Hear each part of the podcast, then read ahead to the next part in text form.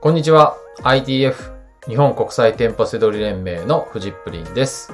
この番組は僕だけしか知らないセドリの思考法をあなたに伝えてビジネスを成功に導きたい。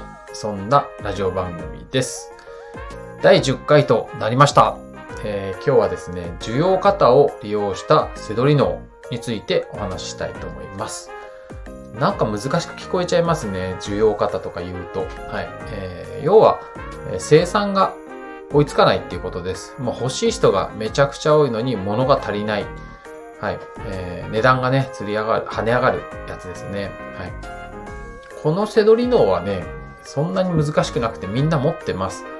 はい。えー僕もよく、セドリっていうと、とかって言われるパターンがこれですよね。はいはいっていう感じです。はい。えー例えば、え1年前の今頃、もうちょっと前か、1年半ぐらい前の今頃、えーマスクとかね、えーすごく大騒ぎになりました。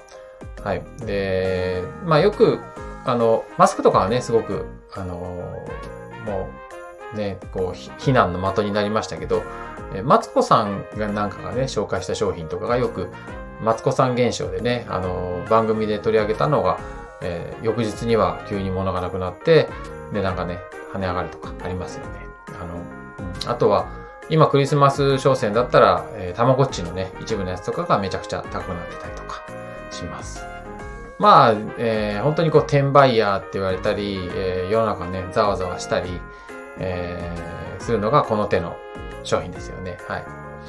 で、えーこれはですね、えーもう、情報が勝負です。はい。あの、情報って言っても、何の商品が今高値になってるんですか？なんて言ってるうちはね、遅いんですよ。その人はもう全然ダメ。はい。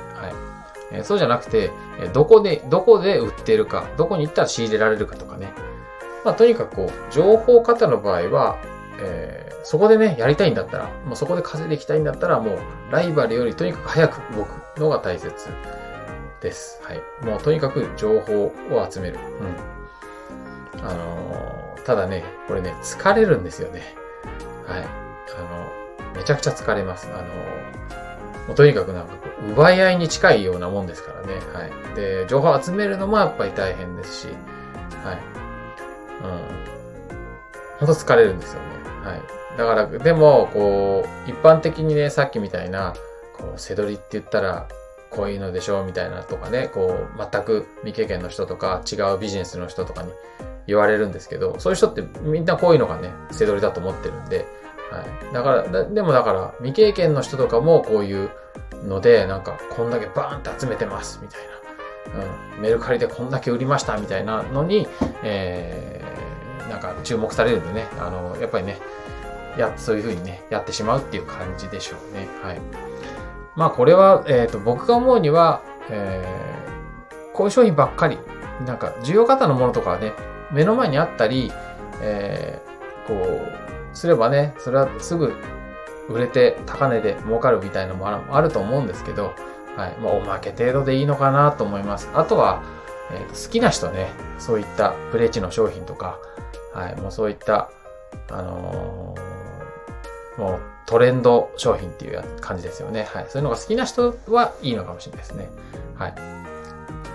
まあ、ということでね、重要型を利用したセドリ脳っていうのはそんなに難しくなくて、あのね、あの、みんなが一般的な人も持ってるね、セドリ、セドリ脳です。はい。もう世の中に手に入んないね、ものっていうのはね、高値になります。えーまあこれはどんな業界でもそうです。不動産でも、金でも銀でもね、みんな手に入んないからね、高くなるんでね。